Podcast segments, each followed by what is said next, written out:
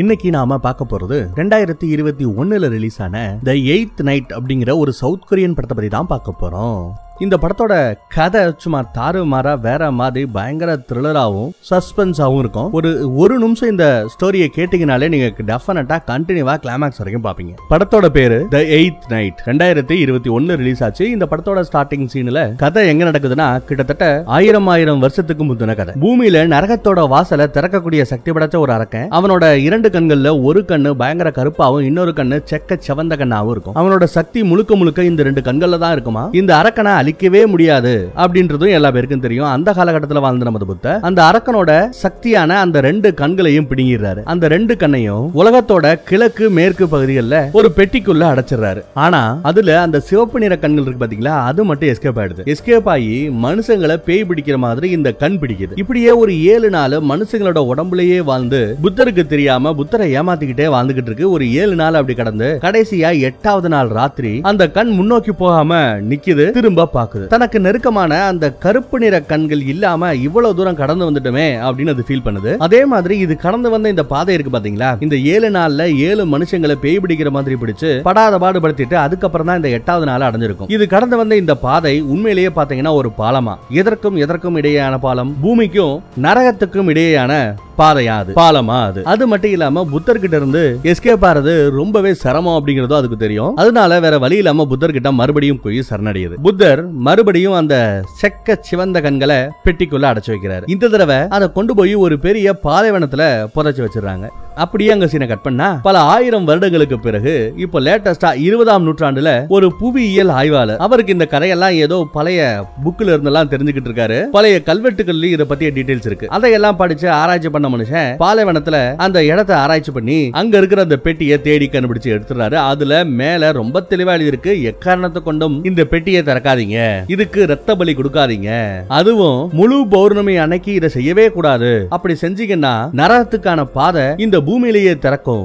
அப்படி இப்படின்னு எழுதியிருக்கு. இதெல்லாம் படிச்சும் மனுஷன் ஆர்வ கோளாறுல அந்த பெட்டியை எடுத்துட்டாரு. அதுக்கப்புறம் அந்த பெட்டியோட வயசு என்ன அப்படிங்கறத சயின்ஸ் மூலமா ஈஸியா கண்டுபிடிக்க முடியும். அப்படி இந்த பெட்டியோட வயசு என்ன அப்படின்னு கண்டுபிடிக்க பார்த்தா பெரிய ஷாக்கிங்க இந்த பெட்டி பல ஆயிரம் வருஷத்துக்கு முன்னாடி இருந்தது அப்படின்னு சொல்றது எல்லாமே பொய்யா. ஏன்னா இந்த பெட்டியை இப்போ புதுசா தான் உருவாக்கிருக்காங்களா ஆயிரம் ஆயிரம் வருஷம் எல்லாம் இந்த பெட்டிக்கு வயசு இருக்காது. யாரோ ஒருத்தன் சும்மா ஏதோ பாண்டி பஜார்ல போய் ஏதோ ஒரு பெட்டியை விலைக்கு வாங்கிட்டு இப்படி பாலைவனத்துல புதைச்சு வச்சு ஏதோ புதையில கண்டுபிடிச்ச மாதிரி கண்டுபிடிச்சதா ஏமாத்துறாரு வைக்கிறாரு. இவர் ஒரு ஃப்ராடு பையன் இவ ஒரு போலி பையன் அப்படி இப்படின்னு போட்டு சும்மா பேப்பர்ல கிளி கிளி கிளின்னு கிழிச்சிடுறாங்க. மனுஷன் பயங்கர காண்டாயிராருங்க நம்ம எவ்வளவு பெரிய ஆளு நாம சொல்றது எவ்வளவு உண்மை. ஆனா இந்த ஜனங்களோ இந்த பத்திரிக்கைக்காரங்களோ நம்மள நம்ப மாட்டேங்கிறாங்களே. அப்படின்னு காண்டான அந்த சயின்டிஸ்ட் என்ன பண்றாரு? ஒரு ஆறு பேரோட ரத்த மாதிரிகளை ஏற்கனவே சேவ் பண்ணி வச்சிருந்திருப்பாப்ல அந்த ஆறு பேரோட ரத்த மாதிரிகளையும் கலெக்ட் பண்றாரு. ஃப்ரிட்ஜுக்குள்ள இருக்கிறதா அதை எடுத்துட்டு அந்த பெட்டிக்கு மேல எழுதிருந்ததை மறுபடியும் படிச்சு பாக்குறாருங்க படிச்சு பார்த்துட்டு பெட்டியை ஓபன் பண்றாரு. உள்ள இருக்கிற அந்த சிவந்த கண்களை எடுக்கிறாரு. இவரோட ரத்தத்தை பலியா கொடுக்கிறாரு. அடுத்து அந்த ஆறு பேரோட ரத்தம் இருக்கு இல்லையா? அதையும் பலியா கொடுக்கிறாரு. எல்லாத்தையும் கலந்து கொடுத்ததுக்கு அப்புறமும் அந்த கல்லுக்குள்ள இருக்கிற கண்கள் வெளியே வரவே இல்ல. சக்தி கிடைக்கவே இல்லை. இதையெல்லாம் பார்த்து வெக்ஸான மனுஷன் ஒருவேளை பத்திரிகையில போட்டதெல்லாம் உண்மைதானோ? நாம கண்டுபிடிச்ச இந்த பெட்டி ஒரு போலியான பெட்டியோ அப்படின்னு நினைச்சுக்கிட்டு அவரே அவரை குத்திக்கிட்டு சாகிறதுக்காக சூசைட் பண்ணிக்க போறாரு. அதே சமயம் அந்த பெட்டிக்குள்ள இருந்து ஏதோ ஒரு சக்தி வெளிப்படுதுங்க. அந்த கண் உள்ள இருந்து வெளியே வந்து இவரை பாக்குது அப்பதான் இவரு ஆஹா நம்ம கண்டுபிடிச்சது உண்மை அப்படின்னு புரிஞ்சுக்கிட்டு அந்த கத்தியை கீழே போடுறாரு. அந்த கண் இவரையே முறைச்சு பார்த்துக்கிட்டே இருக்கு. அந்த கண்ணு பக்கத்துல போறாரு டப்புன்னு அந்த சீனு கட்டாதுங்க அதுக்கப்புறம் பார்த்தா எங்கேயோ இருக்கிற ஒரு புத்த குருவுக்கு இந்த விஷயம் காத்துலயே தெரிய வருது. மிரண்டு திரும்பி பாக்குறாரு பார்த்தா அன்னைக்கு பௌர்ணமி மட்டும் இல்ல நிலவே பயங்கரமா சிவப்பு கலர்ல இருக்கு. அவ்வளவுதான் சிவப்பு நிற கண் மேல வந்துருச்சு வெளியே வந்துருச்சு அப்படின்னு அவர் புரிஞ்சுக்கிறாரு. அவர்கிட்ட இருந்த புத்தர் சிலையை அப்படியே நகட்டி அதுக்குள்ள ரகசியமா வச்சிருந்த இன்னொரு பெட்டியை பாக்குறாருங்க. இதுக்குள்ளதான் அந்த கருப்பு நிற கண் இருக்கு. இதெல்லாம் ஒரு பக்கம்னா எங்கேயோ சம்பந்தமே இல்லாம கூலி வேலை பாக்குற ஒருத்தவரை காமிக்கிறாங்க. இவரு ஒரு காலத்துல புத்த குருவா இருந்தவர் புத்த பிட்சுவா இருந்தவர். அதுக்கப்புறம் என்னன்னு தெரியல எல்லாத்தையும் தூக்கி போட்டுட்டு இப்படி கூலி வேலை பாக்குற ஒரு சாதாரண மனுஷனா மாறிட்டாப்ல. இப்ப மறுபடியும் அந்த பழைய புத்த குருவை காமிச்சாங்கல்ல அந்த இடத்துக்கு போவோம். அங்க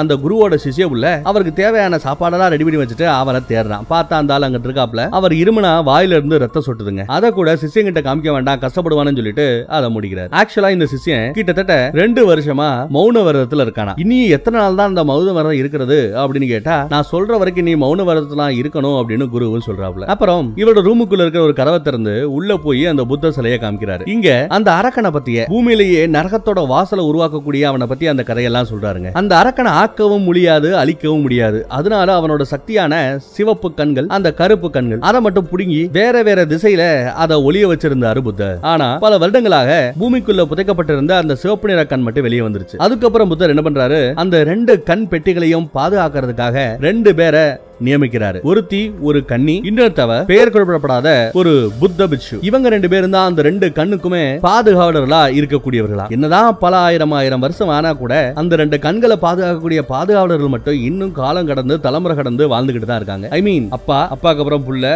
புள்ளைக்கு அப்புறம் பேரன் பேரனுக்கு அப்புறம் கொள்ளு பேரன்னு காலங்காலமா அந்த கண்களை பாதுகாக்கிறவங்க வாழ்ந்துகிட்டு தான் இருக்காங்க. ஆனா இப்போ அந்த சிவப்பு நிற கண்ணு யாரோ ஒருவரால மேல எடுக்கப்பட்டுருச்சு வெளியே வந்துருச்சு. அடுத்த ஒரு ஏழு நாளைக்கு தினமும் ஒவ்வொரு ஆளுகிற சதவீதம் அவங்க உடம்புக்குள்ள அந்த சிவப்பு நிற கண் போகுமா? ஏழு நாள்ல ஏழு பேரை கடந்து எட்டாவது நாள் ராத்திரியில அந்த சிவப்பு நிற கண் அதோட சரி கருப்பு நிற கண்ணை பார்த்து அந்த கருப்பு நிற கண்ணோட இதுவும் ஜாயின் ஆயிடுச்சுன்னா இந்த உலகத்தையே காப்பாத்த முடியாதான். இந்த உலகமே நரகமாயிடுமா? அதனால அந்த கண்கள் ஒண்ணு சேர்றதை நம்ம தடுக்கணும் அப்படின்னு அந்த கதையெல்லாம் சொல்றாப்ல பரம்பரை பரம்பரையா இந்த கோயில வச்சுதான் அந்த கண்ணை நம்ம பாதுகாத்துட்டு வரோம். நம்மளால அந்த அரக்கனை அடக்கவே முடியாது. அந்த கண்கள் கூட போட்டி போட முடியாது. நாம என்ன புத்தரா? இல்ல இல்லையா? அதனால கொஞ்சம் ஈஸியான வழியை அவர் தேர்ந்தெடுக்கிறார். என்ன பண்றாருன்னா அந்த கண்களை பாதுகாக்கக்கூடிய ரெண்டு பேர்ல ஒருத்தர் புத்த வச்சு இன்னொருத்தவங்க ஒரு கண்ணின்னு சொல்லியிருந்தோம் இல்லையா? கடைசியா அந்த கண்ணியை தான் அந்த பேயை ஆட்கொள்ளுமா அந்த சிவப்படுற கண் ஆட்கொள்ளுமா? பேசாம அவளையே அந்த கண்ணியை கண்டுபிடிச்சு அந்த கண்ணியை கொண்டுட்டா அந்த செயின் அறுபட்டுடும். சிவப்படுற கண்ணால கருப்பு கண்ணை அடையவே முடியாது அப்படின்னு பிளான் போடுறாப்ல அதே சமயம் அந்த பக்கத்துல பார்த்தா காட்டுக்கு நடுவுல ஒருத்தன் முயலை வேட்டையாடிக்கிட்டு இருப்பான். அப்ப திடீர்னு ஒரு உருவம் வந்து அவனை அட்டாக் பண்ணுது. எங்கேயோ தூரமா பாக்குற மாதிரி பார்த்தா அவனோட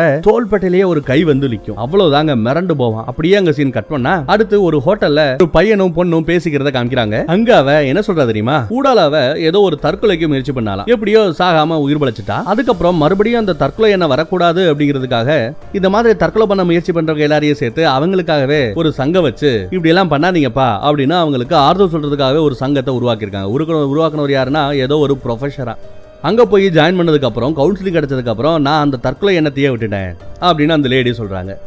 ஒரு தடவை ரெண்டு தடவை போனோம். அதுக்கப்புறம் அடிக்கடி எங்களை கூப்பிட ஆரம்பிச்சாரு. நாங்களும் அடிக்கடி போய்கிட்டு இருந்தோம் அப்படின்னு சொல்றாங்க. அது மட்டும் இல்லாம அந்த சங்கத்துல அடிக்கடி மெடிக்கல் டெஸ்ட் ரத்த பரிசோதனை இந்த மாதிரியான பரிசோதனைகள் எல்லாத்தையுமே செஞ்சாங்களாம். இதுதான் அங்க போய் எங்களுக்கு கிடைச்சது அப்படின்னு அந்த லேடி சொல்லிக்கிட்டு இருக்காங்க. இவரோட ரத்தத்தை கூட மாதிரியா கலெக்ட் பண்ணிக்கிட்டாங்களாம். ஒவ்வொரு தடவை நாங்க போகும்போதும் எங்களுக்கு பணம் எல்லாம் கொடுத்தாங்களாம். இப்படி எல்லாம் அந்த மாடல் பொண்ணு சொல்லிக்கிட்டு இருக்கா. அதே சமயம் இவங்க தங்கிக்கிட்டு இருக்கிற அந்த ஹோட்டலுக்கு வெளியில நேத்து காட்டுக்குள்ள முயலை பிடிக்க போனவன ஏதோ ஒண்ணு வந்து பிடிச்சிச்சு பாத்தீங்களா? அவன் அந்த முயலோட இந்த ஹோட்டலுக்குள்ள வரா உள்ள நுழையறான். அது எல்லாமே சிசிடிவி கேமரால ரெக்கார்ட் ஆயிருக்கு. கரெக்டா இந்த பொண்ணு தங்கி இருக்கிற அந்த ரூமோட கதவையே தட்டுறாங்க. அவனை பார்த்ததும் இவ ஒரு மாதிரி ஆகுறா. அவனோட கண்களை பாருங்களேன் ரொம்ப வித்தியாசமா இருக்கு. அதே சமயம் அந்த பக்கத்துல நம்ம மத குருவை காமிக்கிறாங்க. சிஷ்யனுக்கு திடீர்னு ஏதோ ஒரு கெட்ட கனவு என்ன தம்பி கெட்ட கனவா? இது நமக்கான எச்சரிக்கை அப்படின்னு சொல்றாரு சிஷ்யங்கிட்ட அந்த மதகுரு. அதே சமயம் போலீஸ்க்கு இந்த மாதிரி ஹோட்டல்ல ஏதோ பிரச்சனைன்னு தெரிய வர இன்ஸ்பெக்டர் வராருங்க. உள்ள போகும்போது இந்த இன்ஸ்பெக்டரோட ஃப்ரெண்டு ஒருத்தன் இன்ஸ்பெக்டருக்கு கீழே வேலை பார்க்கறவன் தான். ஆனாலுமே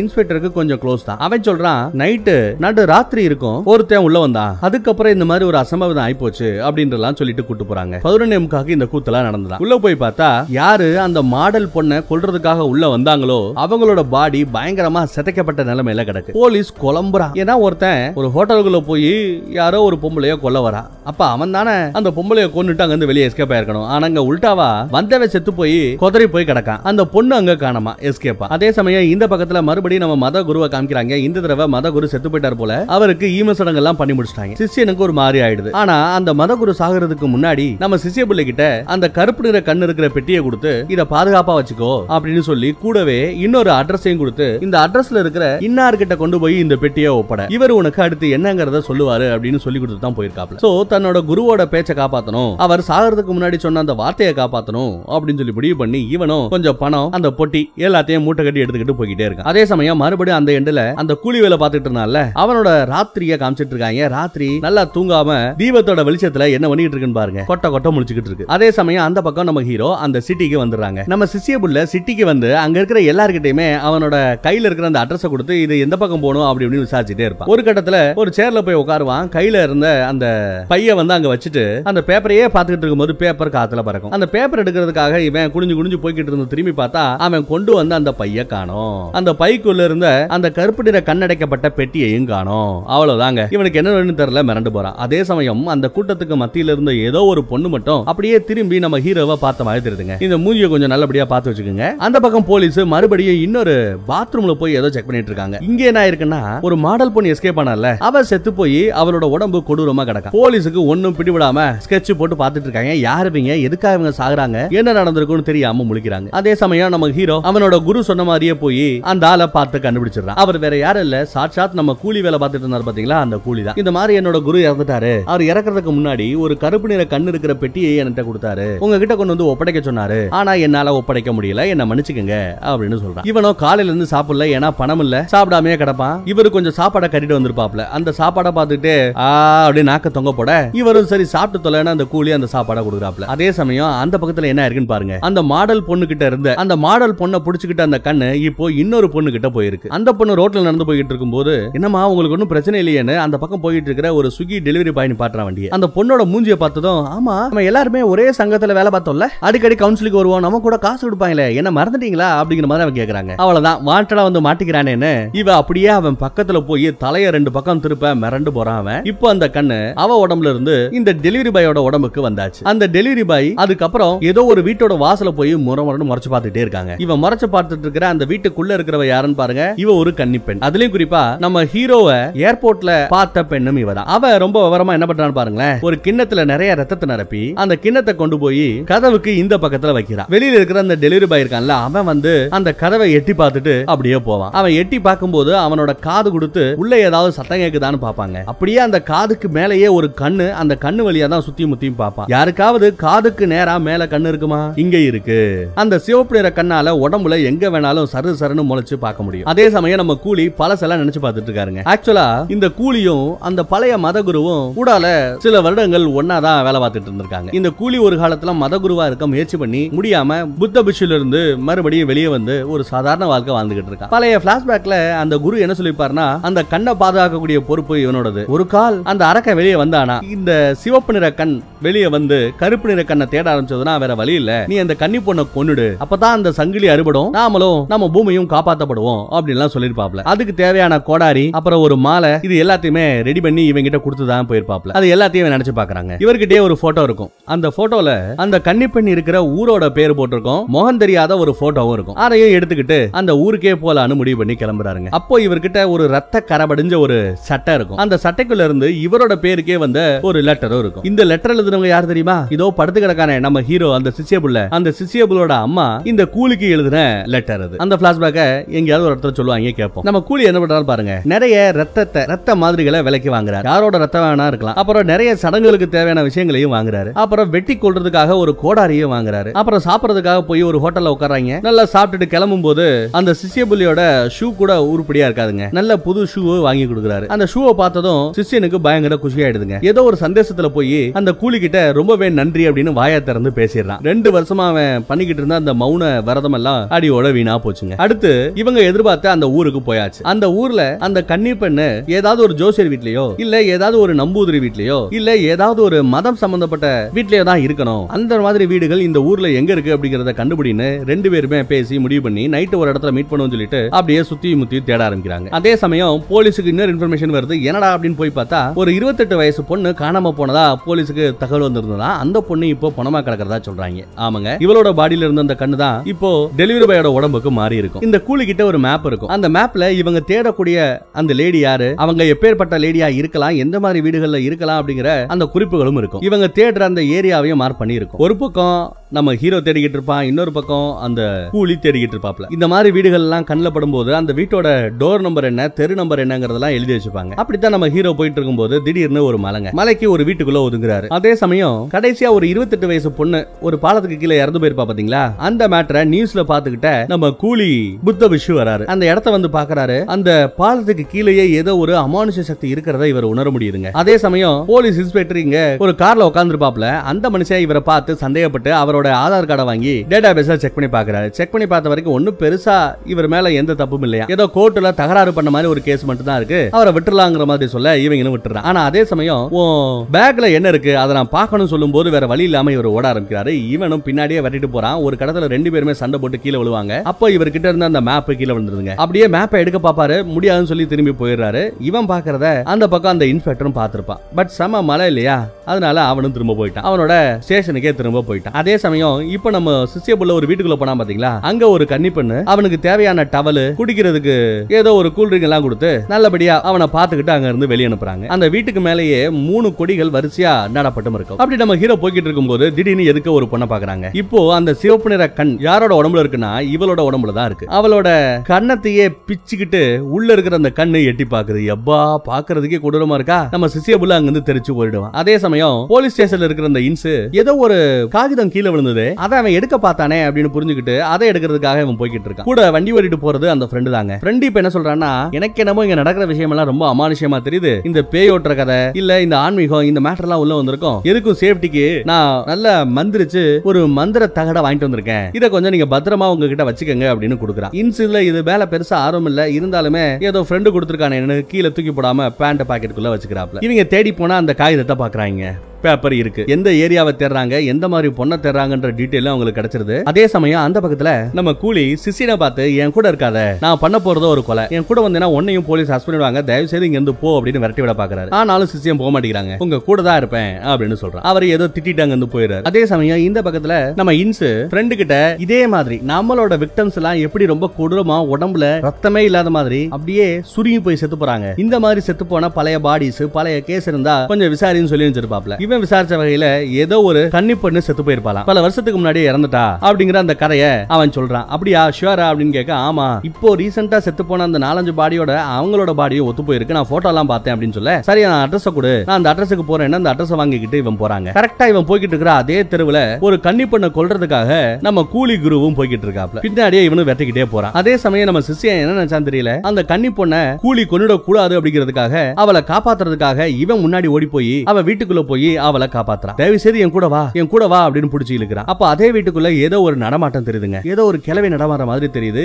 இவ பயப்படுறா. அதே சமயம் அந்த பக்கத்துல நம்ம ஹீரோவுக்கு அந்த ஃப்ரெண்டு ஃபோன் பண்ணி இன்னும் அவன் கண்டுபிடிச்ச சில விஷயங்களை சொல்றாங்க. ஆக்சுவலா இந்த சங்கம் சங்கம்னு பேசிட்டு இருக்கோம்ல அந்த சங்கத்தை ஆரம்பிச்சது அந்த ப்ரொஃபசர் வேற யாரும் இல்லைங்க. சாட்சாத் நம்ம சிவப்பு நிற கண்ணை வெளியில எடுத்தான் பாத்தீங்களா? அந்த ஆள் தான். அவன் ஸ்டார்டிங்ல ஏதோ ஒரு புத்த மதத்தை புத்த மத குருவாகணும்னு சொல்லி முயற்சி பண்ணிருக்கான் முயற்சி பண்ணி அது முடியாம போய் அதுல இருந்து வெளியே வந்திருக்கான். ஆனா அவனுக்கு இந்த அரக்க கதைகள் இதெல்லாம் தெரியும். வெளியே வந்தவன் சூசைட் பண்ணி சாக நினைக்கிறவங்க பாத்தீங்களா அவங்களோட மறுவாழ்வுக்காக ஒரு மறுவாழ்வு மையத்தை ஒரு சங்கத்தை உருவாக்குறான் ஆனா ஒன்லி தற்கொலைக்காக முயற்சி பண்ணவங்க மட்டும்தான் அதுல ஜாயின் பண்ண முடியுமா? இது வரைக்கும் செத்து போய் இவங்களுக்கு கிடைச்ச அந்த பாடிஸ் எல்லா பேருமே அந்த சங்கத்துல இருந்தவங்க தானா? ஆனா இதுல ஒரு இன்னொரு கூத்தையும் அவன் கண்டுபிடிச்சிருக்காங்க. என்னன்னா இவரு இந்த ஃப்ரெண்டுகாரன் நம்ம இன்ஸ்பெக்டருக்காக ஏதோ மந்திரிச்ச தகட வாங்கிட்டு இருப்பான் பாத்தீங்களா? அந்த தகடை மந்திரிச்சு ஒரு கிளவி கொடுத்துருப்பா. அந்த கிளவி கூட இந்த போட்டோல இருக்காளா அப்போ அவளும் செத்துடுவாள்னு எனக்கு பயமா இருக்கு. ஆனா அவளை நான் லாஸ்டா பாக்கும்போது உசுரோட தான் இருந்தா அவளை நம்ம போய் பார்க்கணும் வைக்கணும்னு போன் பண்ணி சொல்றான். அட்ரஸையும் கொடுக்குறா. அதே சமயம் நம்ம கூலி குரு அந்த வீட்டை கண்டுபிடிச்சு வீட்டுக்குள்ள போறாருங்க. கதவை திறந்தா வெளியில அந்த கன்னி பொண்ணு இருப்பா.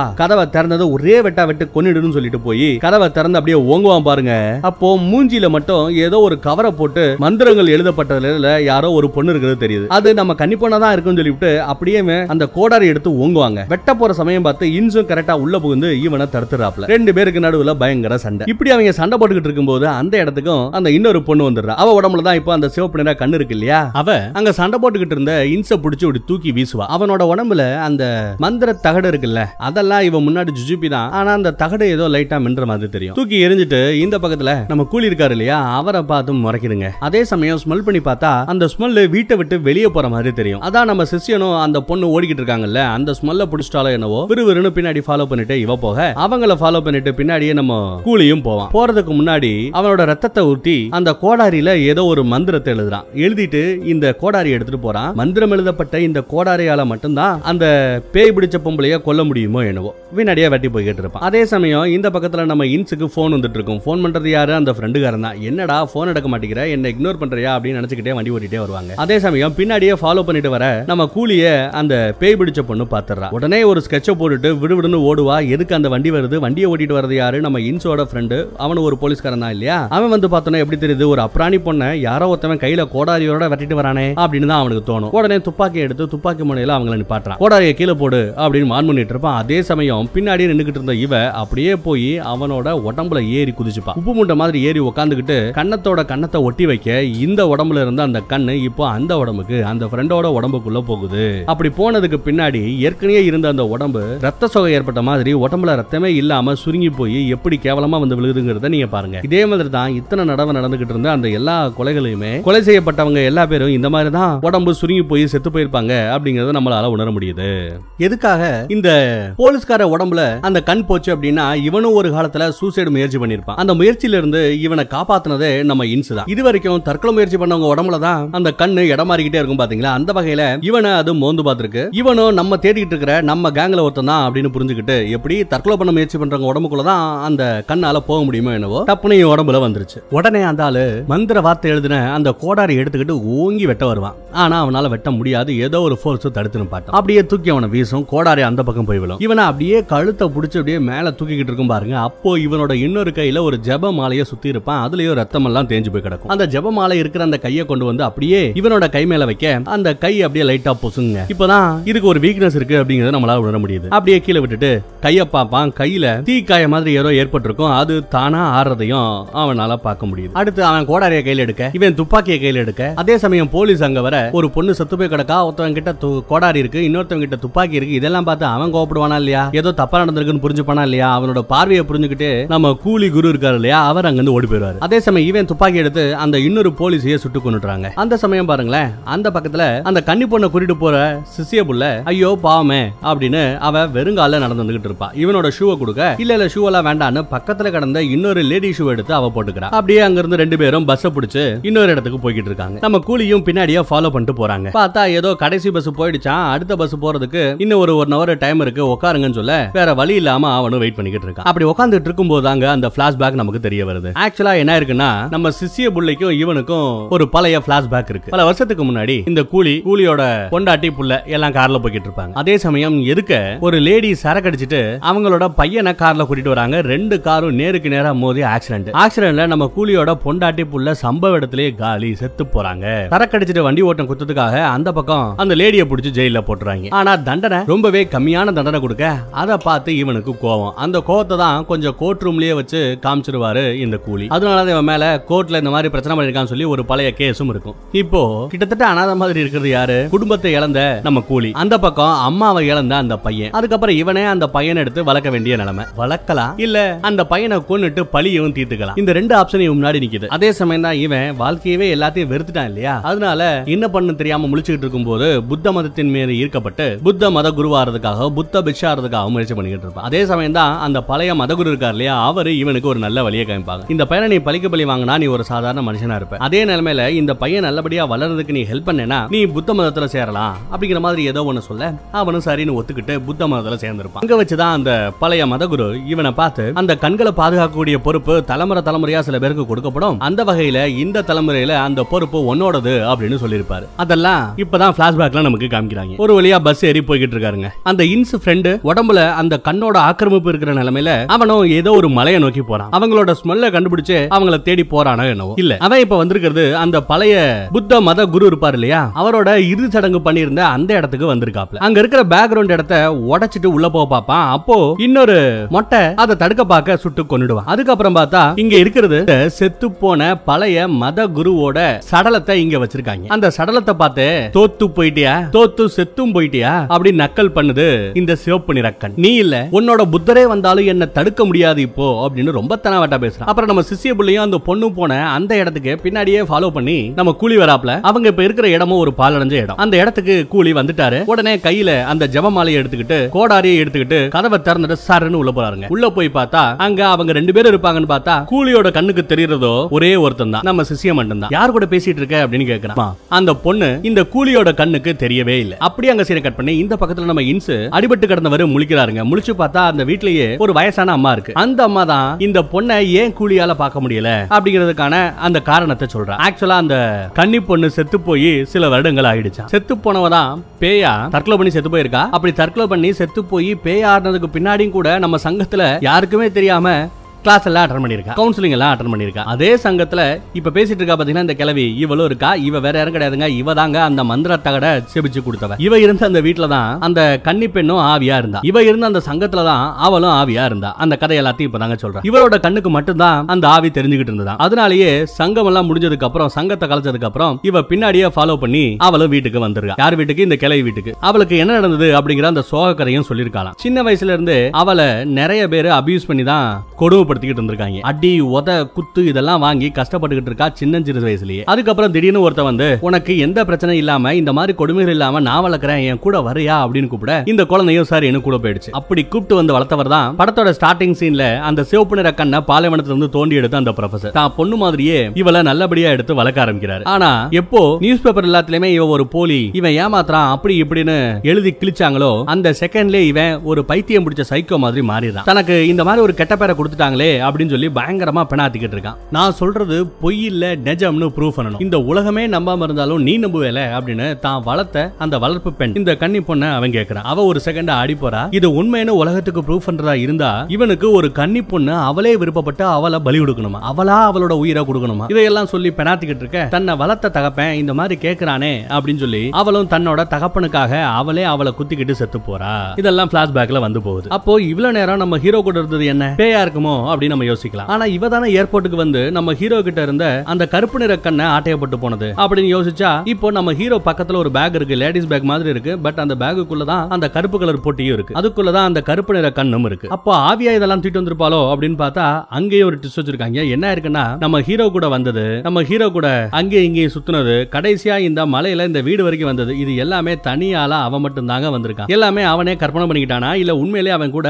ஆவியா அந்த பொண்ணு வந்தாளா? அப்படிங்கறதுல ஒரு கிளாரிட்டி இல்ல. அப்ப ஏர்போர்ட்ல மட்டும் இவன் கிட்ட இருந்த அந்த கல்ல ஆட்டையப்பட்டது இந்த வீட்டுல தங்கி இருந்த அந்த கிளவிதான் இப்படிதான் அந்த பிளாஷ்பேக் சொல்லி முடிக்கிறான். அதுக்கப்புறம் உன்னோட ஃப்ரெண்டு வந்தான். யாருக்காகவோ ஒரு தகட ரெடி பண்ண சொன்னா நானும் ரெடி பண்ணி கொடுத்தேன். நான் ரெடி பண்ணி கொடுக்கும்போது அவனுக்கு தெரியாது அவன் சாக போறான் அப்படின்னும் அவனோட உடம்புக்குள்ள அந்த சிவப்பு நிற கண் வந்து குடியேற போதுன்னோ அவனுக்கு தெரியாது. அவனோட ஜாதகத்தை பார்த்தேன். ஆமா அவன் கூட தற்கொலை பண்ண முயற்சி பண்ணானாமே. நீ தான் அவனை காப்பாத்தினியாமே. ஏன்டா காப்பாத்தின? பேசாம அவனை அப்படியே நீ விட்டுருந்தேன்னா அவன் இந்நேரம் செத்து போயிருப்பான். இவ்வளவு பிரச்சனை வந்திருக்காது. நீ அவனை காப்பாத்திட்ட. உன்ன மாதிரியே நிறைய பேர் தற்கொலை பண்ண முயற்சி பண்ணி உசுரோட வந்தது எங்க தப்பு தான் அதனால என்னவோ அவனுக்கு வசதியா போச்சு. கிட்டத்தட்ட செத்து போய் உசுரோட வந்த நம்ம எல்லா பேரோட உடம்புலயுமே ஒவ்வொரு ஆள உடம்புலயும் அந்த சிவப்பு நிற கண் குடியேறி குடியேறி குடியேறி கடைசியா ஏழு நாள வாழ்ந்து முடிச்சிருச்சு இப்ப கடைசியா இன்னைக்கு தான் அந்த எட்டாவது நாள். இன்னைக்கு அவன் எதிர்பார்க்கிற மாதிரி ஒரு பாதுகாவலனோட உடம்புல குடியேறிட்டா அந்த கருப்பு நிற கண்ணோட அது சேர்ந்துருச்சுன்னா அதை நினைச்சு கூட என்னால பார்க்க முடியல. இந்த உலகமே பாத்திராத ஒரு கொடூரத்தை பார்க்க வேண்டியிருக்கும் அப்படின்னு சொல்லி கதறவா. அப்படி பேசிக்கிட்டு இருக்கும்போது திடீர்னு அவளே அவளோட கழுத்தை பிடிச்சு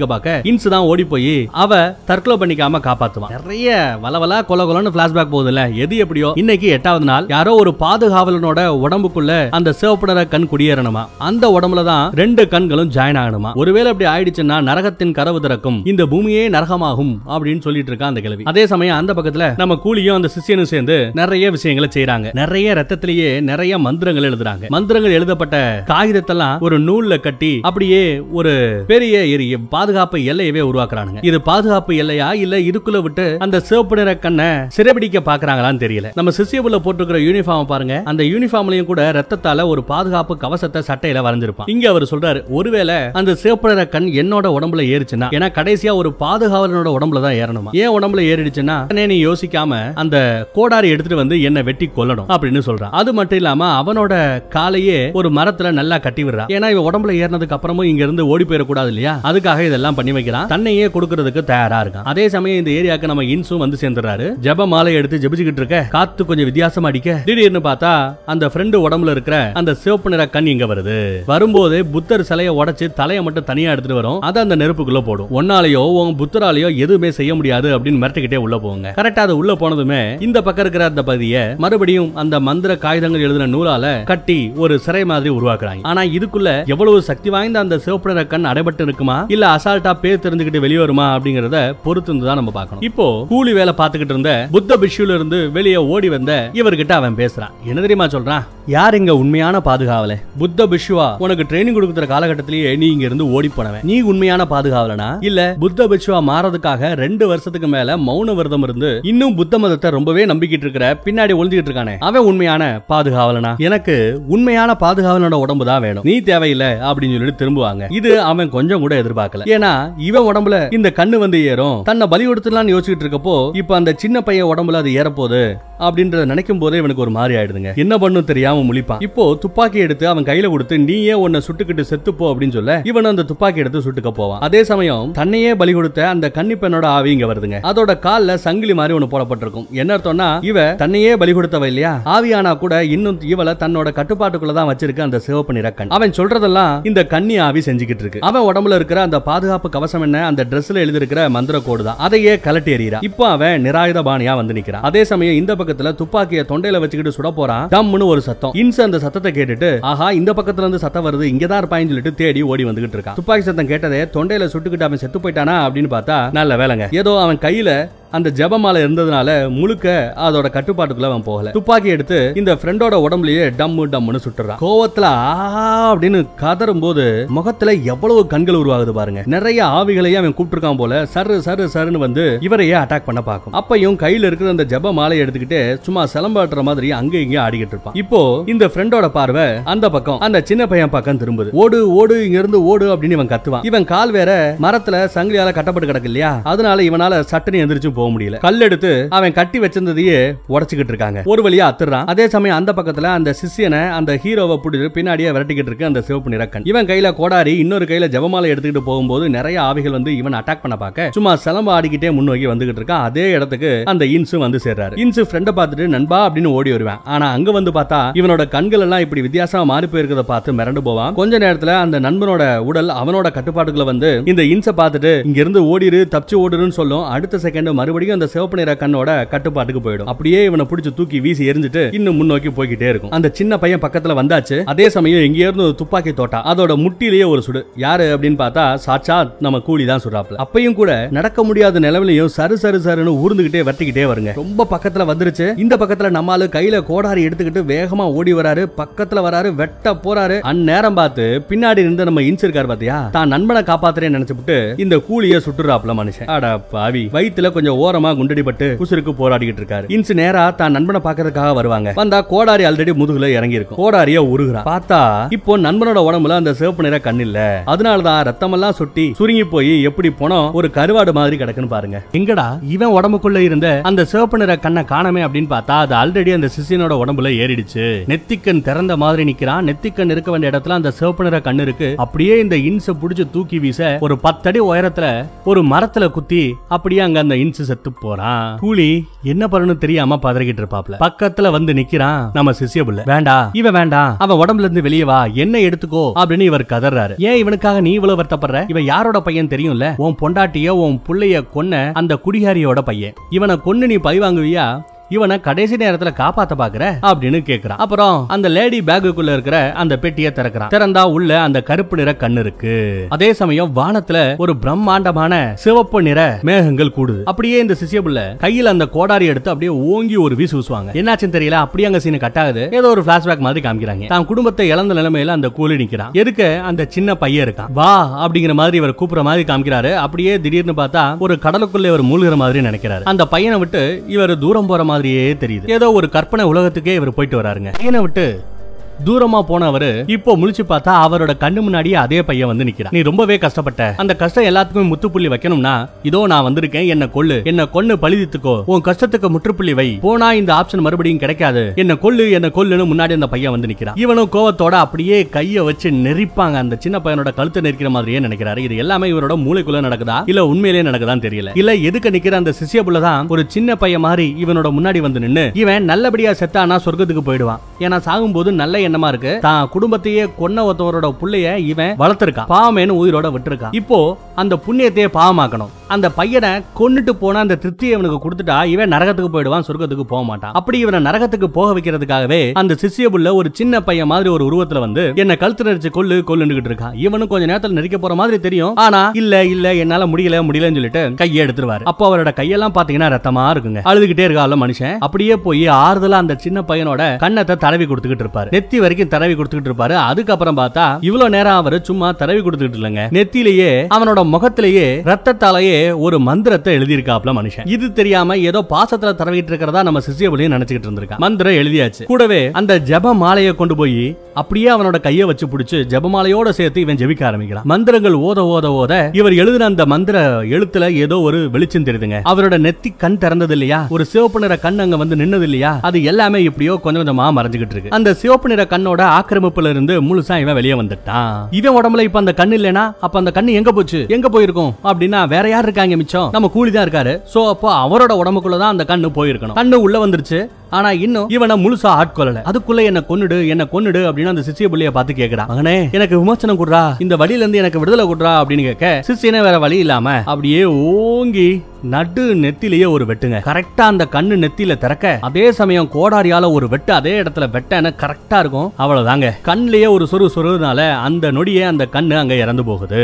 வானத்துல உருவான அந்த வாசல் கூட சிவப்பு சிவப்பு நிறத்துல ஏதோ ஒரு மேக கூட்டம் உருவாச்சு பாத்தீங்கன்னா அது நரகத்துக்கான வாசல் அதுவும் மூடப்படுது. ஒரு வழியா அந்த கூலி இறந்துட்டாரு. இதோட இந்த படம் முடிய போகுது அப்படின்னு சொல்லும் போது அவரோட நெத்தியில மறுபடியும் ஏதோ ஒரு தேஜஸ் தெரியற மாதிரி காமிக்கிறாங்க. அப்படியே இந்த படத்தை இந்த இடத்துல முடிக்கிறாங்க. என்ன அர்த்தம்? இந்த தேஜஸ்க்கு என்ன அர்த்தம்? சிவப்பு நிற கண் வந்த அந்த இடத்துல ஏதோ ஒரு ஆன்மீக கண் திறக்க போதா? எல்லாருக்கும் நல்லது பண்ணக்கூடிய ஒரு கண் திறக்க போதா? இல்ல அந்த வெளிச்சம் சிவப்பு நிற கண் இன்னும் சாகல அது உசுரோட தான் இருக்கு மறுபடியும் வரப்போகுது அப்படின்னு காமிக்க போறாங்களா அப்படிங்கிற கிளாரிட்டியை கொடுக்காமயே இந்த படத்தை இந்த இடத்துல முடிச்சிட்டாங்க. ஒருவேளை ரெண்டாவது பாட்டுக்கு அடி போடுறாங்களா என்னவோ மறுபடியும் சந்திப்போம். தேங்க்யூ